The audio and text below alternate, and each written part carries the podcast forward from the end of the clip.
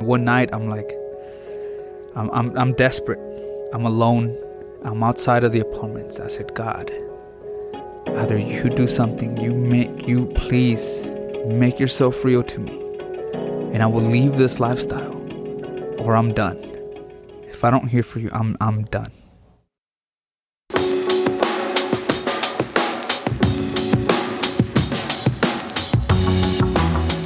This is the Door McAllen Podcast, and our guest this week is George Diaz. Today we'll discover the second half of George's life story. If you have not heard the first half, go ahead and listen to that before you hear this second part. We've already heard how George grew up, and today you will hear about his incredible conversion and life after salvation. Thanks for listening. Let's jump in. And so you were for one year there in West Virginia. You eventually returned to California. Um, even though you've been sober for a year, you've been clean, you had some experience with religion. Um, when you come back to Cali, you actually just go back to the same lifestyle, the same old friends, the same old drugs, being reckless. Um, and you eventually, you know, saw something uh, as a way out of your destructive life. Can you explain that? What what was that way out that you saw? Yeah, so um, I got tired of of God, or what I thought was God, Right. and I decided. I told my aunt I want to move back to California. This is not working out. I still had nightmares. Uh, you know, I'm just trying to find something to cope with. Um, still was depressed and everything. Just uh, you know, it was crazy. Uh, but I didn't talk about it. Never did. Actually, this is one of the first times that I do with anybody. Um, I, it was more of a I suppressed it every single time, Right. Because I was a man, so I suppressed everything, and instead put on a show. So you're hearing this side of me, while everybody else knows a different story, because I put on a mask. So in front of everybody, if you were to talk to my family, they would say I was perfect, good grades in school, I was respectful, uh, I did everything right. But because I was so good at hiding all the suffering, all the pain, everything that I tried to go through, and I wanted to go back to that. So I did. I came back to California and uh, I went back into the same lifestyle. I m- met my girlfriend, and now my wife, but at the time my girlfriend. Uh, and I decided that I needed, you know, if I really, I really at the time, I really loved her. I thought, well, what I felt was love, and um, and I was like, oh man, I really like this girl. I need to, I need to be better. You know, I need to be able to live. I need to get my act straight. I need to get my act together, Right. Because if not, I am gonna end up like my uncles, like my aunt, like my mom, and and uh, so what I did is we started dating, and then um, she actually moved to McAllen. Um, after we met, like four months after we met, and she started going to uh, to this church. She told me about it, but I didn't. I didn't listen. Right. So I'm I'm going to high school, still doing the same thing, still partying, and uh, at 18, I finally I, I started going to church there in California, and I met this this this guy that was a top disciple there in the in the baby work, and he was a Marine, you know, and he's like, hey man, if you really want to change or if you really want to try something or be something, why don't you become a Marine? Hmm. And I was like, okay. so, you know, I joined the Marine Corps. I joined the Marine Corps to try to change. You know, a lot of people think, you know, oh, you're patriotic. Yeah, serve your country. I was like, nah, dude. I just had nowhere else to go to. Right. You know, I had nowhere else to go. So I joined the Marine Corps. And, you know, I had signed a four year contract. Uh, while I was in training, everything is good. You know, I'm sober. Obviously, I had to be sober. I had to train before, so I'm feeling good. You know, I, I felt like I stepped into my destiny because I loved it. Everything. You know, the guys, the drill instructors, you know, it's screaming at us, not letting us eat, not letting us sleep. Uh, we had always had to be five feet apart from them. So sometimes, you know, I'm running up the stairs. I remember one time running up the stairs and I was with my head down. He's like five feet. So he pushes me and I fall down all the way down three stories on the stairs. And I was like, all right, this didn't hurt. My dad did worse than this, you know. But I felt like I would, like I finally felt like I belonged somewhere. I was like, this is what I was built for. Um, throughout your whole life, um, as you mentioned, you were always battling with this depression, um, and you would always suppress it. You would always ball it up. Now you're in the Marine Corps. Did your depression manifest itself in the Corps, or did it help? Uh, did the Corps help you overcome your depression? At the time being, I was so distracted with the Marine Corps, I, and and the the uh, the feeling of finally discovering what I what my destiny was at the time, right? What I was made for. This this all the pain, all the suffering that I went through, it has led up to this. I didn't know it at the time, but now I felt it, right? So everything was going good until, uh, you know, about a year later, uh, in 2009, my contract gets changed. You know, the Marine Corps is is is downsizing, and they're like, "Hey, Diaz, uh, you know, you're you're new and everything, um, but you need to we change your contract." And I'm like, "Well, but I signed a four year." They're like, "Yeah, we're the government, we don't care." So what they did is they gave me two years active, two years reserve, with the opportunity that in the reserves I can go back active duty. So I was like, okay, that's still cool, right? That's okay. So every, everything's going good, and then I start hearing rumors like, "Oh, dude, you're never going back active." Well, what do you mean? Like, yeah, once you're done here, like, there's no way you're gonna get back. I know. You know I start hearing stories about how people have been trying for years, and their reserve stations, and and all these things, and wow. I'm like, what?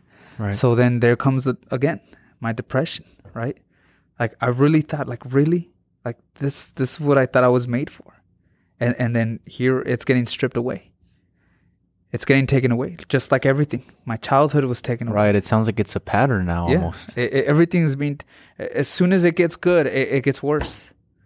You know. Now and it's a different way because now I'm I'm an adult. I'm supposed to, you know, look into more into the future. Right. But it's getting stripped away. So I yeah I, I fall into depression again. Start hanging out with the wrong people in the Marine Corps. Now I don't care anymore. I, I can't make it a career because you guys, you know, I, I'm believing all these stories and I have nobody to guide me. So I start hanging out with the wrong people. Start in the Marine Corps, the yeah, wrong people. In the Marine Corps. You know, they start hanging out with gang members in the Marine Corps. Start doing drugs. You know, smuggling them in so we can party. You know, all these things, and and then it goes downhill again. My my life, and I have nowhere else to turn to. But I do remember, hey, my girlfriend told me to go to church.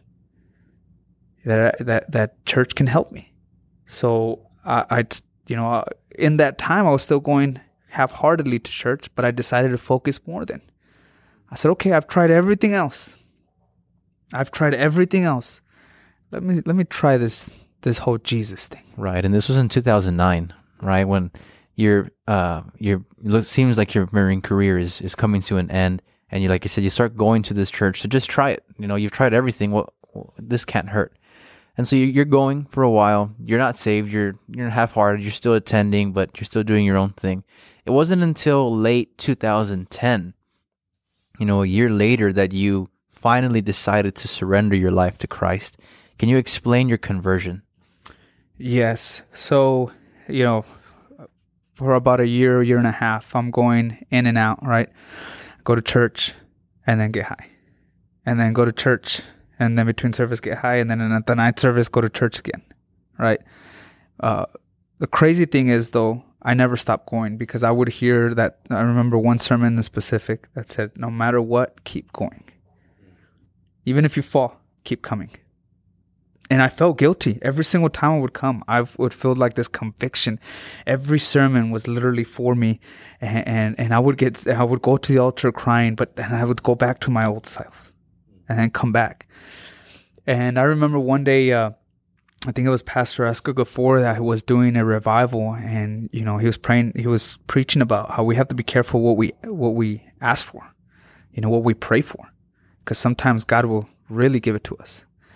And I was like, well, you know, my whole life I've been praying for a better life. My whole life I've been praying for a mom, for a dad, for the abuse to stop for for all the pain to go away and it's never happened what makes me think he's going to listen to me now And I was angry, and I wasn't even I wasn't even angry at God, really, honestly. When I'm I'm saying those things, but I wasn't angry at God. I was just like, okay, well, God, like, where were you back then? And uh, you know, do you want me to believe that I have to be careful what I pray for, Right. and I remember, you know, the challenge. I was like, all right, God, I was praying, you know, God, if you're real, you know, okay, don't go too crazy like Job, but let's see something, something around the, those lines happen to me. And it was the worst thing you could pray for because that's exactly what happened. I started getting sick.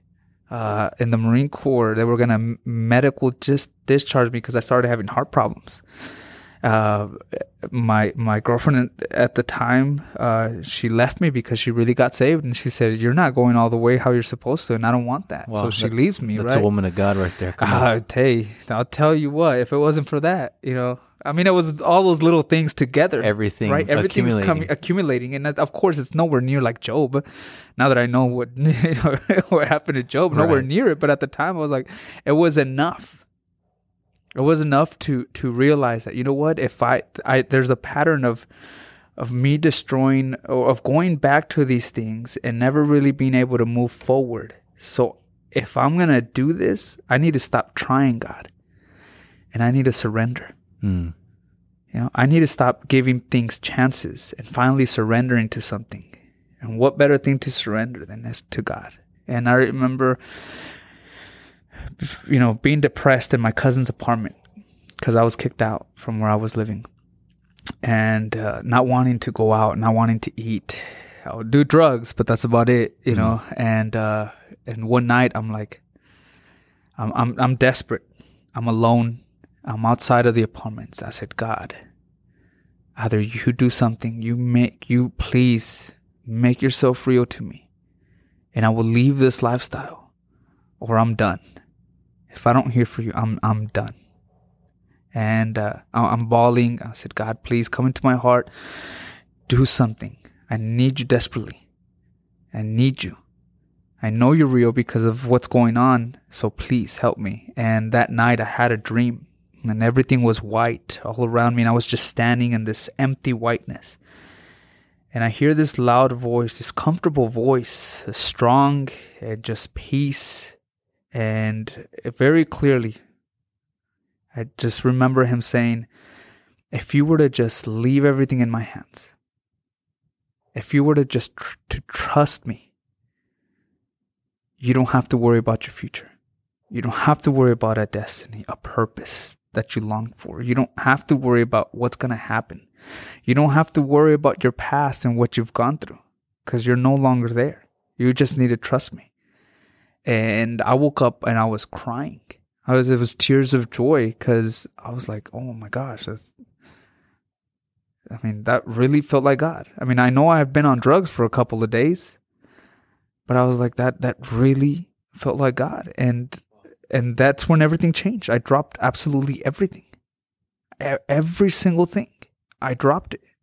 No more drugs. I stopped drinking. I told my friends, you know, if you're gonna do drugs and drink, I don't want to be a part of it a lot of them left. A lot of them, I, I was surprised. A lot of them respected it, you know. But but I, I you know, I told them I'm done. Even people, you know, one of the things that it was hard for people to believe is that sometimes because I was coming to church while I was still doing drugs, the crazy thing is every time I would get high, I would try to preach to people. You know, I'm over here doing drugs and then trying to preach to them about Jesus. So it was hard for them to believe a real radical conversion. But I, I finally got saved, and I did it and and it was a it was a start of a new life, a, a new creation. The only problem is I didn't leave everything at the altar. And so this was late 2010. You know, you're you get saved, you get radically converted. 2011 rolls along, and uh, you eventually do begin to. Now that you're saved, you're, you're living clean. You begin to uh, talk and court, and eventually marry your then girlfriend, now your wife. Um, and because of that, you actually you made the decision to move here to McAllen, Texas, and you know, since like I said, you're already saved, you're attending our church here, at the door in McAllen. You know, you eventually feel the call to preach. You're in discipleship here, and uh, you went on to pastor two churches. George pastored in Jacksonville, Arkansas, and he also pastored in Paducah, Kentucky. And throughout this whole time, from salvation, right in 2010, until then, here pastoring the two churches, you still haven't really defeated the giant of depression. Did your depression manifest itself while you were, you know, in the ministry, or did you find something? Did God help you finally overcome that? Yeah. So, like I said earlier, um, I thought, you know, when once salvation came, um, that I had left everything. But like I said, there's the one thing that I subconsciously kept with me, which was the depression. You know, um, I would have throughout my discipleship, I would have these just when everything was going good. Sometimes I'd have these waves of just not feeling it, not feeling anything. No, I didn't feel love. I didn't feel motivation. I uh, I just uh, it was so it's weird to explain, you know. Um, but it would happen, you know. Yes, when things were bad, I would get really bad. But even when things were good, there were sometimes where like this is too good to be true, mm. you know, because of my past. Right. This is too good to be true. It's gonna be taken away. Something's gonna happen. I just know it. But I was already saved, right? So you know, you would think, oh, we shouldn't be thinking that way. But we all have this little thing called human nature, you know, and, and sometimes it's what happens, right? Especially when you don't, and and like I like I said, I I didn't realize I hadn't dropped that part of me at the altar. So I go pastor, you know, I, I suppress, I still, I'm still suppressing, even, even as a, as a Christian, I'm suppressing these things. I don't talk to my wife about it. I don't talk to pastor about it. I don't talk to anybody about it. I'm I'm just like, you know what? I'm with God now. I'm just gonna I'm just gonna put push it in my push it in, push it under, forget about it. I would still have nightmares. I would still have nightmares. You know, and there we are in Arkansas. In Arkansas and and and th- you know, where I'm excited, I'm on fire. You know, it's me, God, and the devil. devil, what can you do to me? What more can you do to me? Right. I can do a lot. but it was always in the good you know, and uh, and in the bad, obviously, I still I still really dealt with it. Uh, Arkansas is where it it brought it up a little bit, you know, because we would do really good, and then you know people would leave, and uh, Arkansas was like a real battle. It was a real battle. Um, one because it was such a small city, and there was like 200 churches in that tiny little city. I could go around the whole city in 15 minutes. You know, so it was a battle, but I didn't give up. Right, we still kept going. Then Paducah opened up like, hey, you wanna you wanna pass from Paducah? And I was like, all right, let's change scenery. You know, let's do it there. And and I was rocking and rolling in Paducah, and and everything and everything was going good until it wasn't. You know, and and it and it came up again, and uh, I finally decided like I can't keep doing this. If I'm gonna last, something needs to be done I need to really get this off of my back, off of my chest. I need to get this off of out of me. You know, I need to figure this out. And eventually I did. And and it was there in Paducah where I finally came to this revelation of what I needed to do.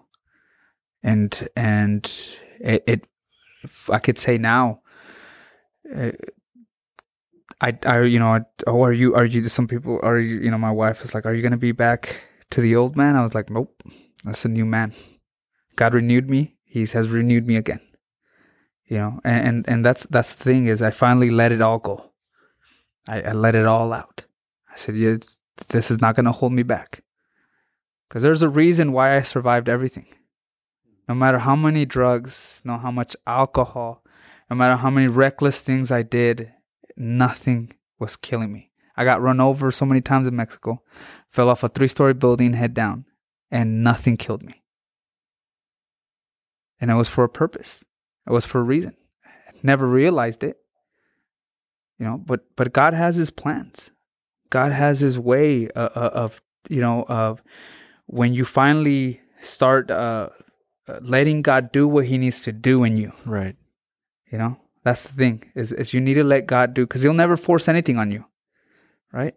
We can we can we can say all these things, do all these things, but unless we let God move in certain areas in your life, it's not going to happen.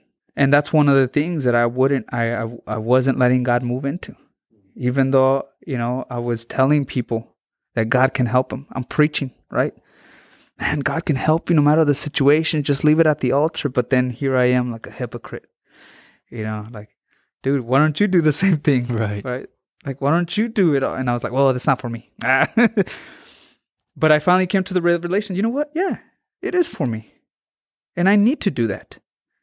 And, and, and I did it. And my pastor helped me. You know, he's the one that really just hammered it down and said, hey, you need to make a choice. And I was like, all right, you got it. At first, I was, I was like, oh man, that's, that's pretty hard, but that's what I needed and, and, and you know, and, and God knew I that's what I needed, and my pastor knew what I needed, and uh, and I was like, man, he's right, and I finally let it all go. You know, the saying is that hindsight is twenty twenty. Uh, when you were crying out to God in California, and in that dream, you know, it was God who spoke to you. If you can just trust me. You don't have to worry about a future. And here you are, years down the road, and you're living a new future, a new destiny and purpose in Christ that back then you were so worried about what am I going to do? I'm going to die in my sin. I'm going to die a drug addict. I'm going to, you know, not live in this uh, Marine career. But God had different plans, and God uh, helped you overcome and defeat that giant of depression. You know, you've been saved now for 10 years, uh, married for nine years. Through your ups and downs, you know, through your flaws, human nature, as you mentioned, through it all, what can you say has kept you going this whole time? Obviously, I'm still not, and we will never be perfect, right? Uh, but there's a little story of the second time God made him, himself real to me. And this is the one that has kept me going. So I had just gotten saved and I prayed. I said, God, I want you to reveal my destiny to me. I want, I want to be useful to you. I pray if you put anybody in front of me, I don't care if he's homeless, if eh, you know, prostitute, uh, whatever, whatever, rich dude, I don't care. Put him in front of me. I'll tell him about you. I'll tell him what you can do, because I know you, because you've done it for me. And I remember that night going out to dinner with the evangelists and the pastors and disciples. And there's a guy, you know, homeless guy in the restaurant, and he's pointing at the crowd. And you know, I'm thinking, oh, he's talking to the pastors. Like I just got saved. I, you know, I was high like two seconds ago and got just radically got saved, you know, or two nights ago I was high and just got saved the night before. And I'm, I'm like, I've devoted. There's no way he's talking to me. You know, I barely know anything, obviously. And, uh, he, the pastors go and they're like, oh, no, no, not you guys, him. And he's pointing at me. So I walk over and he says, I don't know why, but someone's telling me that I need to talk to you. And I mean, I, I was in shock. I, I, I literally had just prayed. Put anybody in front of me and I'll tell them. I'll tell them who you are. And I, and I talked and I witnessed to him for two hours. My food got cold. Everybody's telling me, hey, hurry up. Like, we need to go. And I just, I was so excited because God had made himself so real. And, and that's what has kept me. That's part, really the biggest part of what has kept me going. No matter the struggle, no, no, no matter what's going on around me, no matter how crazy I get or, or anything, is that I cannot, God has been so undeniably real in my life, so undeniably real. You know, and and my my kids, my wife, right? The future that my kids have, the the generational curse that was broken because I gave my life to God. You know, it all stems from God, period. But but all these things, you know, my son uh, last weekend, you know, uh, he's super tired. You know, we, we go to Serious men. He calls it Manly Men's. So uh, he's waking up. You know, he's tired. His brother's bugging him. My wife's like, "What's wrong with you? If you're tired, just go to bed." Like, mom, it doesn't matter how I feel. He says, "I need to go to Manly Men's." When he said that, I was like, that's why I got to keep going. That's why I got to keep going.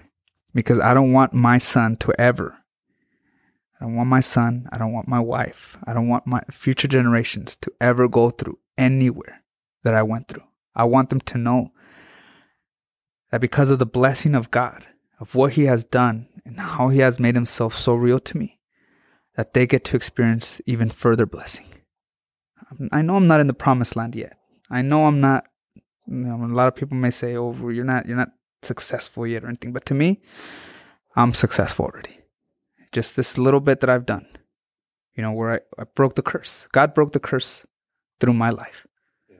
To me, I'm good, and I know God has more. I'm good with what I have now, and I'm just like God. I know you have more, and there's nothing that's gonna take me away from that.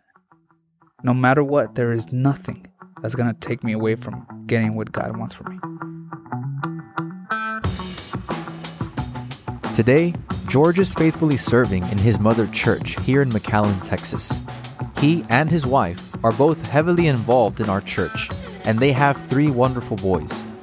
George faithfully served our country in the Marine Corps, as you heard, and still plans on going out again to pioneer a new church. If you know somebody who is going through a similar situation or is battling similar demons, please share this podcast with him the first half and this second half. And remember, please subscribe to this podcast. We post real life stories every week. Real people with real problems who encountered a real Savior. My name is Beto Rivas, and this is the McAllen Podcast. Thanks for listening.